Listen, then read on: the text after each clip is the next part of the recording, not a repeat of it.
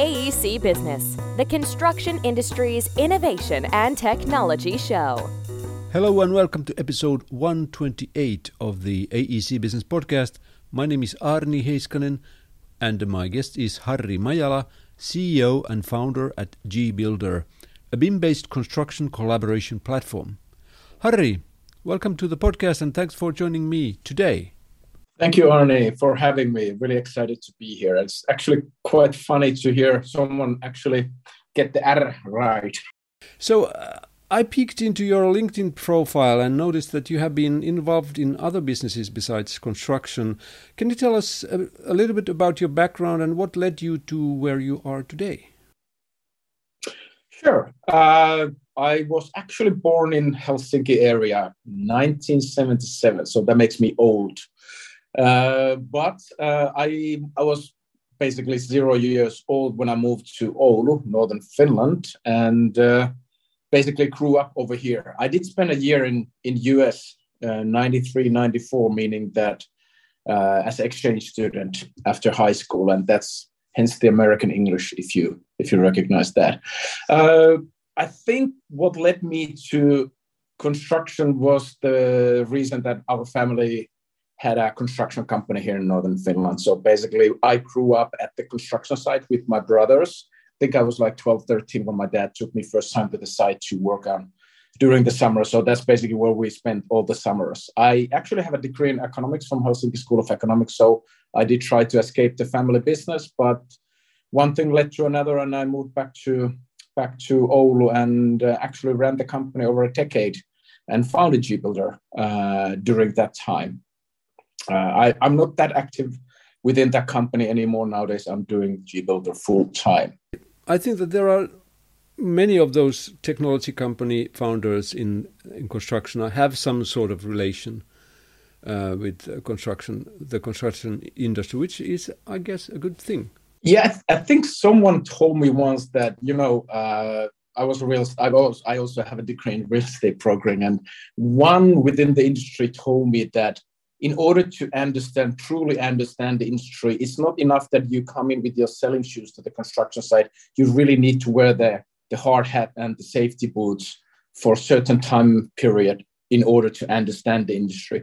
I keep saying people that, you know, there's other industries and there's construction, and it is, I've been in finance, I've been in travel industry, and I definitely agree with that there's no other industry like construction. And that's one of the biggest reasons I think that most of the successful construction technology and prop tech companies are founded by people that have that inside knowledge, meaning they have the inside pain knowledge of those pain points. And that's how you get those great ideas and are able to grow those businesses.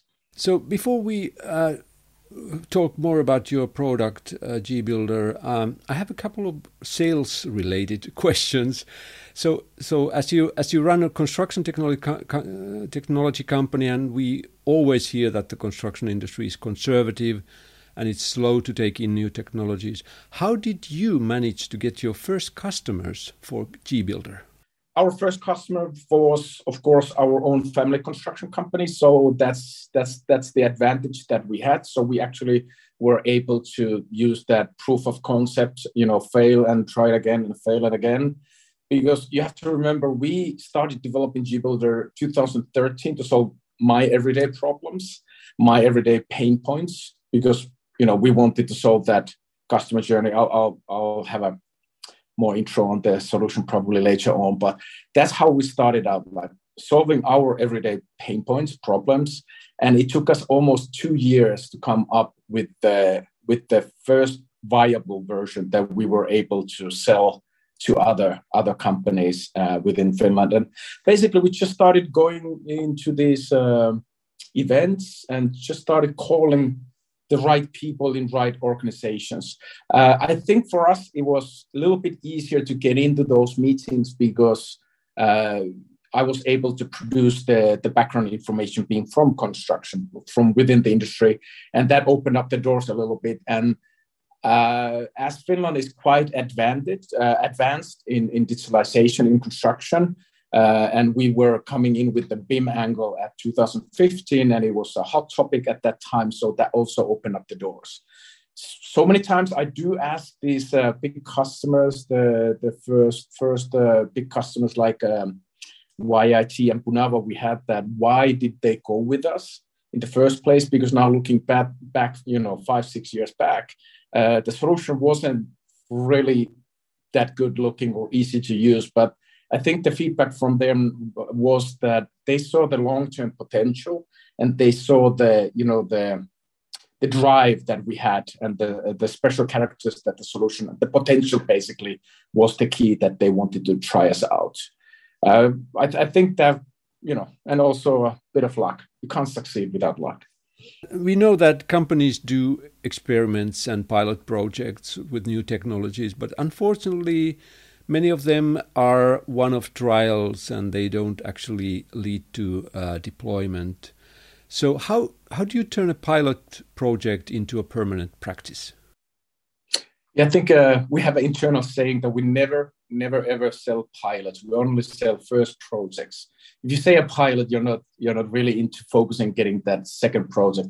And I keep telling the team that, you know, it's not really that hard to get the pilot. It's, you know, not easy, but it's not that hard. But the hardest project, the most important project, is the second one. And for us, I think the key point for making successful first projects has always been the excellent customer success team. I mean, like we put in so much extra work on that first project that we make sure that everything's top-notch. Every email, every request is answered basically 24/7, especially in the early days. I mean, like, it was basically 24/7. We were there. I mean, like, no matter weekends, if you send us a message, one of the founders would pick it up and so on that. Nowadays, I think it's less on laying heavy on the customer success team. It's more now, luckily for us, transferred into the performance of the product. This meaning that we're able to, you know, prove the value of our product in the first project already so well that they see the potential. And the thing that has changed over the past 5 years, for sure, is that the customers that we have now are really, really learning to buy solutions. So I think we're going to dig into this more deeper during this interview. But what I see now that in different markets and different stakeholders and different companies, they have what I call day one, two, or three attitudes. Day one meaning that they're solving their problems on a silo level, and they're approaching, you know, these point solutions and getting, you know, multiple point solutions. And then they start to develop their own processes. And at the end, they know how to buy solutions. And then when they know how to buy solutions, they know how to validate the solution, and they know how to recognize the added value in a short and long term that we can bring to them. And that's why we see that the success rate getting the second project is extremely high. If the target group is right, I think we're close to 100% on that one. So do you set any specific goals for the project so that we can measure the success against those goals? Yes, I think few things that we always want to make sure that, first of all, like, never give anything for free. That's a death by pilots, like Ray Lewis said from Black on Ventures. It's a good way to point it out. Like, never give anything for free, because whatever you give for free, they don't appreciate it. So even a small amount of money would cover it, but also make sure that there's commitment on the other side. Make sure that you have these obligations written down, not just for you, what you need to produce, what you need to do, but what the other side needs to do.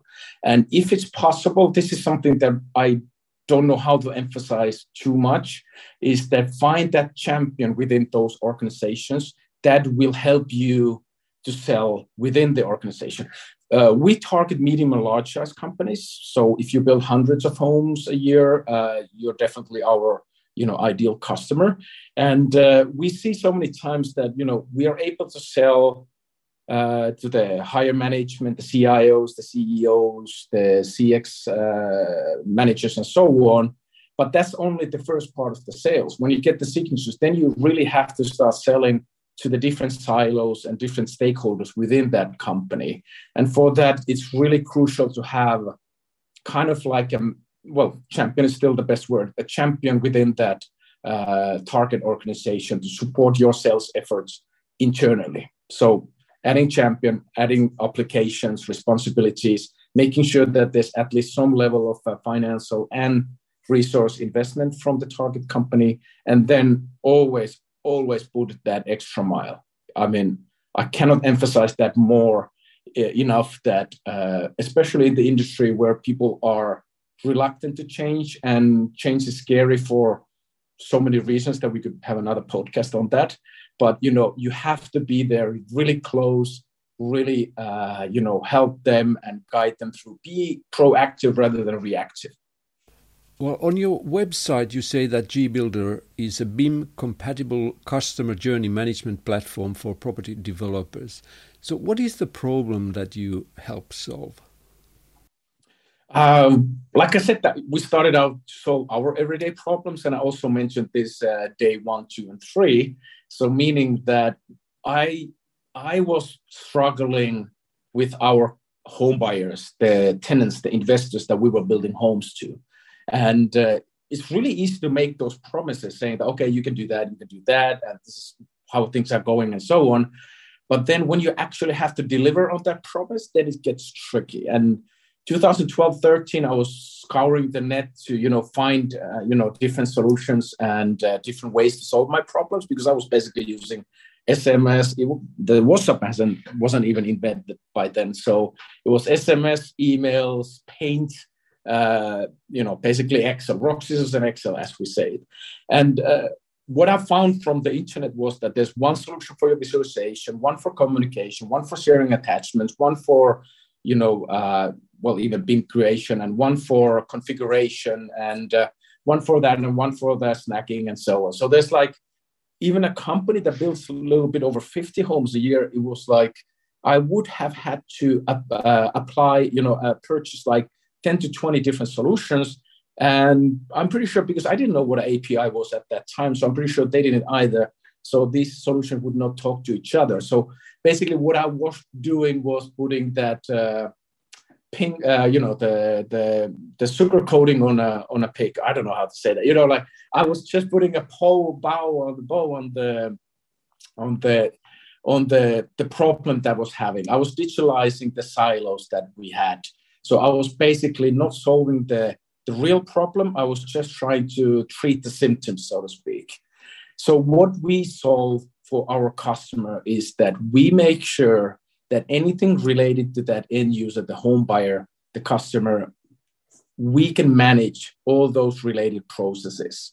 And when we say that we are BIM compatible, it means that we are able to create or enhance existing BIM models to support that process from the first point of contact when they come to your website, throughout the configuration and the purchase decision, and especially throughout the construction period and warranty period. So make sure we're breaking down the silos. I think that's the best way I can describe for people that don't really haven't been involved with the residential new build process, how to manage the customers and any project related processes. So you have the construction company on one side and the home buyer on the other side. So can you give us an example how your system works and serves these both parties? We actually have identified multiple stakeholders. It's not just the builder or the developer, but it's also the subcontractors, material providers, the aftermarketing team, and whatever stakeholders you might have there.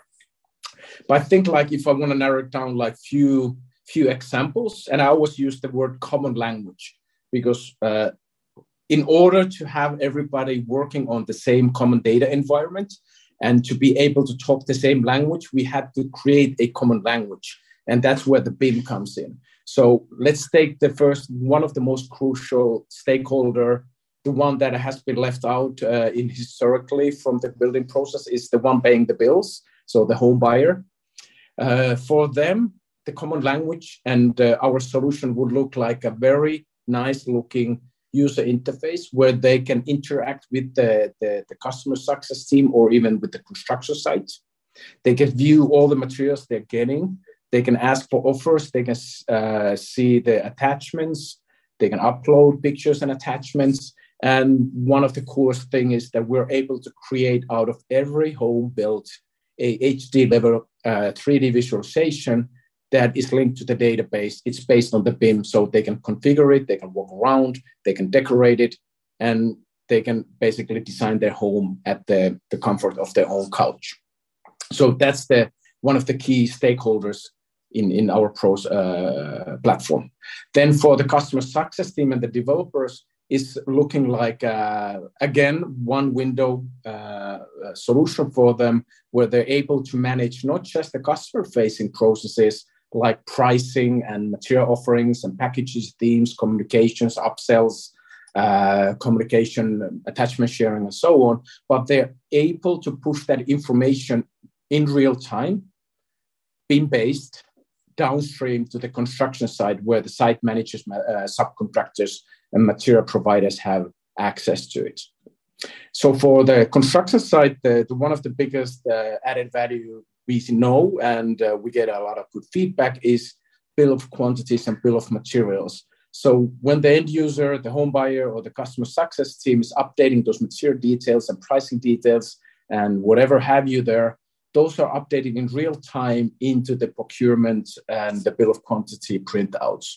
So the site manager has real-time access to, let's say you're building 100 homes, you know exactly how many square meters of painted wall, how many interior doors, how many doorknobs you have in your kitchen, how many square meters of tiled floor or wall you have, and so on and so on. And you know exactly in which apartment or which room or which wall or which floor has that material. And you're able to print that out in a matter of seconds from the system. And of course, push it back and forth to external solutions that you might have. So those are, I think, like, as you probably already figured out, there's a lot of other features that we do based on the BIM, but the common language based on the BIM, it looks a little bit different for all stakeholders, but it's always there underneath that process. And those were basically the biggest added value, I think, we were able to produce. So you're taking the process that is typically really difficult, the so-called buyer changes or customer changes. you are turning those into configurations. Yeah, I hate to use the word car configurator because basically cars are identical, but you know, for us it's like car configurator 2.0. But I also want to emphasize that configuration is not just if you talk about customer journey and shopping experience and the customer experience in general, it's not just the configuration, but we do acknowledge that that's one of the key points for us because that's the point of entry for that information that is needed throughout the construction project and beyond, of course. But yeah, basically, we're able to visualize that heavily manual and siloed process in a cool way. So BIM is really an important central thing, source of data for you. And I discussed with others who also use BIMs that the quality of BIMs that you got from designers is not always optimal. What's your experience on that? Yeah, I think that's one way to put it for sure. I think we're really ambitious that we're trying and we are educating. That's kind of a bold statement, so I hope no one gets offended, but we're trying to educate the architects and our customers through our customers and their architects on how the BIM, the IFC should be created. And you're absolutely right that most of the BIMs are incomplete. And I think it comes down to a few factors. One is, cost, to create a perfect BIM, all the way to the fit-out BIM. It's really expensive and time-consuming, and to maintain that, it's a challenge. The second part is that it's also like practical part is that you don't really know at the time of when you put in the permit, like what kind of cabinets you're going to have or what's the finishing materials look like. And you will end up having some changes along the way before you actually start building it, even between the permit and the building process.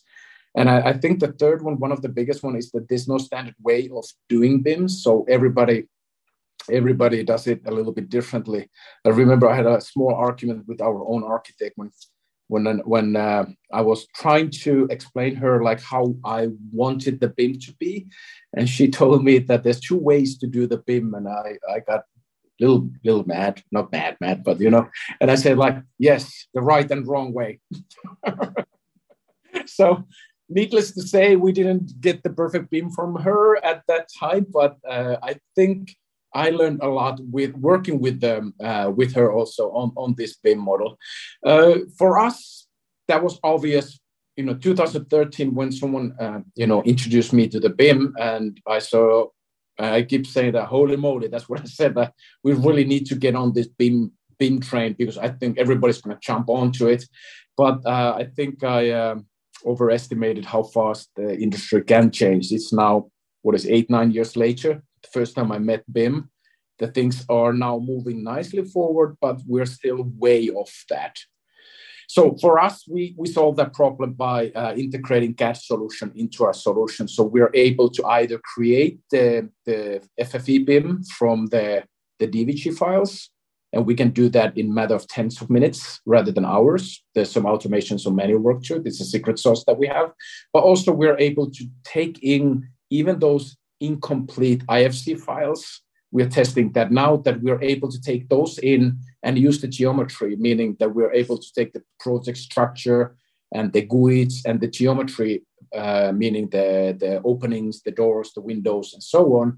And then it's really easy on our part, going to the secret sauce where we have a production team and then automation and some. We're looking to the machine learning also, that we're able to fill in those gaps, like meaning like coverings and the zones, and you know, really finalize and make that project look like a final product. We're also looking into the possibilities to create like certain set of rules that maybe provider like Solibri model checker could be you know, used to double check that the IFCs they're creating, the architects are creating, would be a match for our platform.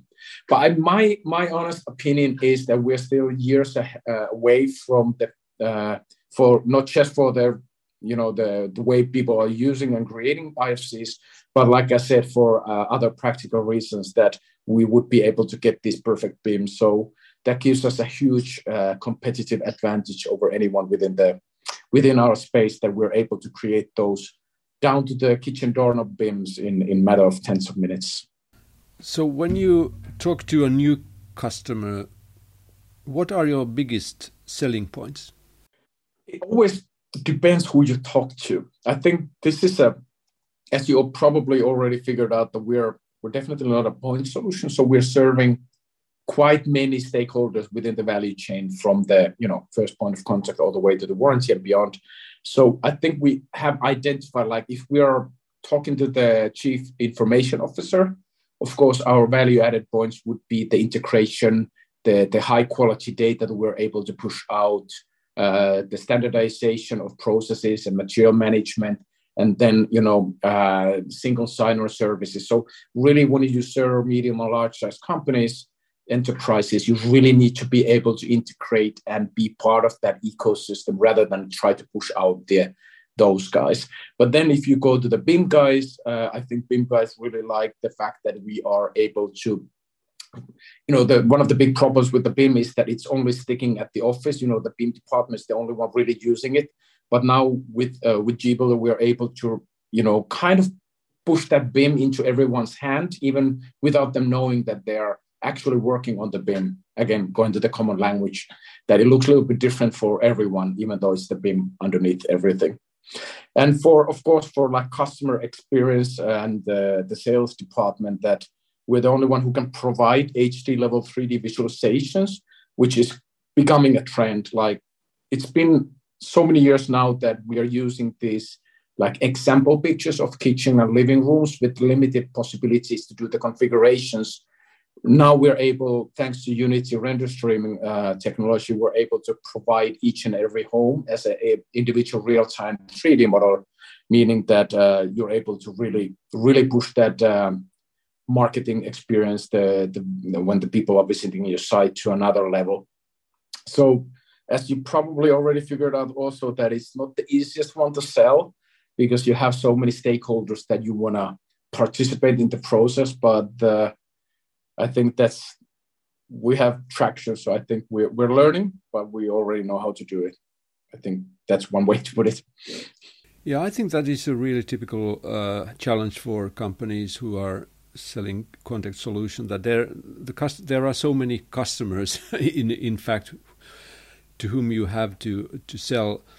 But what have been the biggest challenges in developing GBuilder? I mean, technologically, perhaps. First of all, I think anyone from Finland knows where Oulu is, so it's like north of Finland, and anyone who, if you know where Finland is, that's north also. So we're kind of in the middle of nowhere over here, and the resources, the funding, and everything is quite limited. So luckily, I was naive and stupid enough in 2013 that I didn't believe the VCs when they said that you're doing too much, find that one problem and solve that, because I knew down to my heart that, it's not the problems that would be solving symptoms rather than the problem. So we took on this massive journey without realizing how big of a journey it was. And I think that's been the challenge, that you really needed to kind of come out with a holistic enough solution with some limitations. So it was a really tricky game in the beginning to be sure that you're really using your limited resources to develop the needed features on the platform. Nowadays, we have a team of 20 developers and we got funded, so it's a little bit easier now.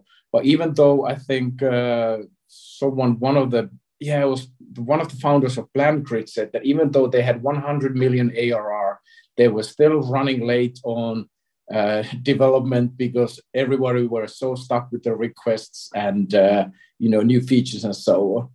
I think like in the beginning it was just to summarize a bit. In the beginning it was to make sure that you're using your really limited resources to be able to create that holistic approach and really bring added value to all stakeholders, even with the limited set of features.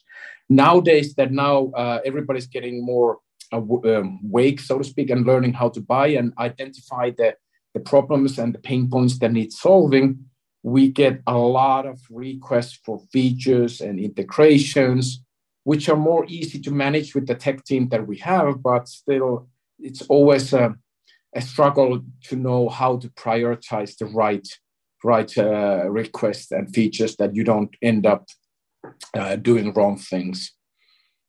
You can always tailor solutions for each customer separately, but that, as we know, that's really going to end up in a mess.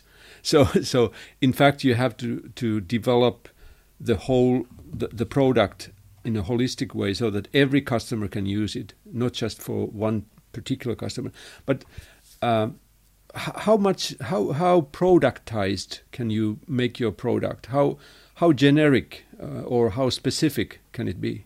I think even from day one, I have a degree in economics and I come from construction, so I knew nothing about running an IT company.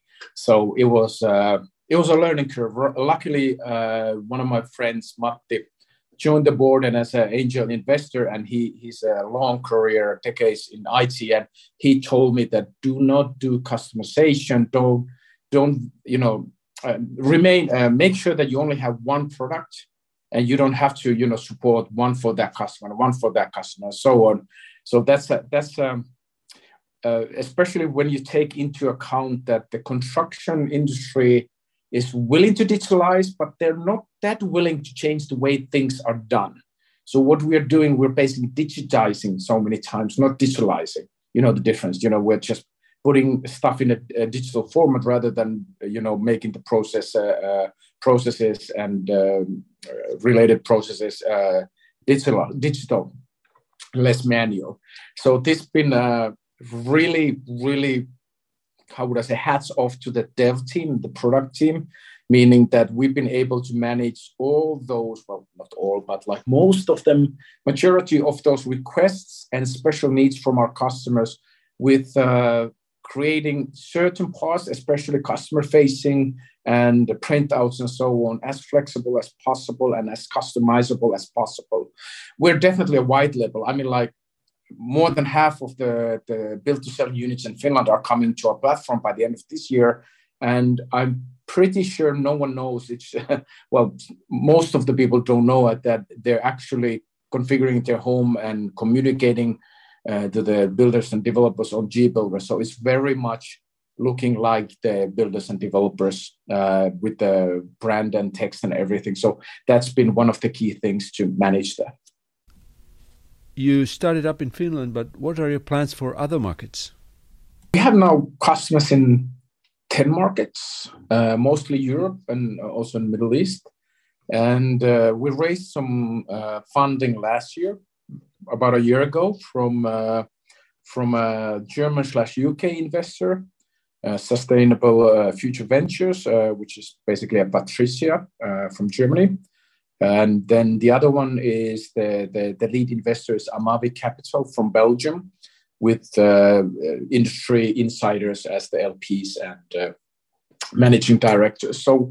So we really have been pushing that even with the corona, you know, we've been pushing to expand internationally. We opened offices in Stockholm and in London and Brussels, and we're now opening an office in Germany in coming months. And I think this is a interesting times. I think corona really woke everybody up in the construction. Rather than thinking digitalization something of a nice to have, they actually are now really, really thinking of it like must have, because you have certain situation where you're not able to meet the people in person. The manual work is really high. You know, the risk of manual work related mistakes is even higher now, and there's a lot of people getting, you know, sick and so on. So being at home, being away, so that means that you're not able to, you know, most likely get that information to the hands of the right people and stakeholders. So that being said, it's still different levels of digitalization, different level of a BIM adaptation, different way of, how would I say, treating customers, or how is your relationship with your customers and the experience you want to offer them. And that varies so much between each market. So it's going to be an interesting year to kind of tweak the solution to meet those needs and market requirements, but also try to create that momentum where our customers are willing to change their mindset and push faster into the digitalization, and really putting that customer journey into the center of that process. So, Harri, thanks for this opportunity to learn about you, your thoughts and your product, and I look forward to chatting with you again soon. Thank you so much for having me, and I look forward to the next podcast. Hopefully we'll catch up in coming months with the big news. Thanks for listening. Subscribe to this podcast and visit aec-business.com, the award-winning blog, for more news and stories.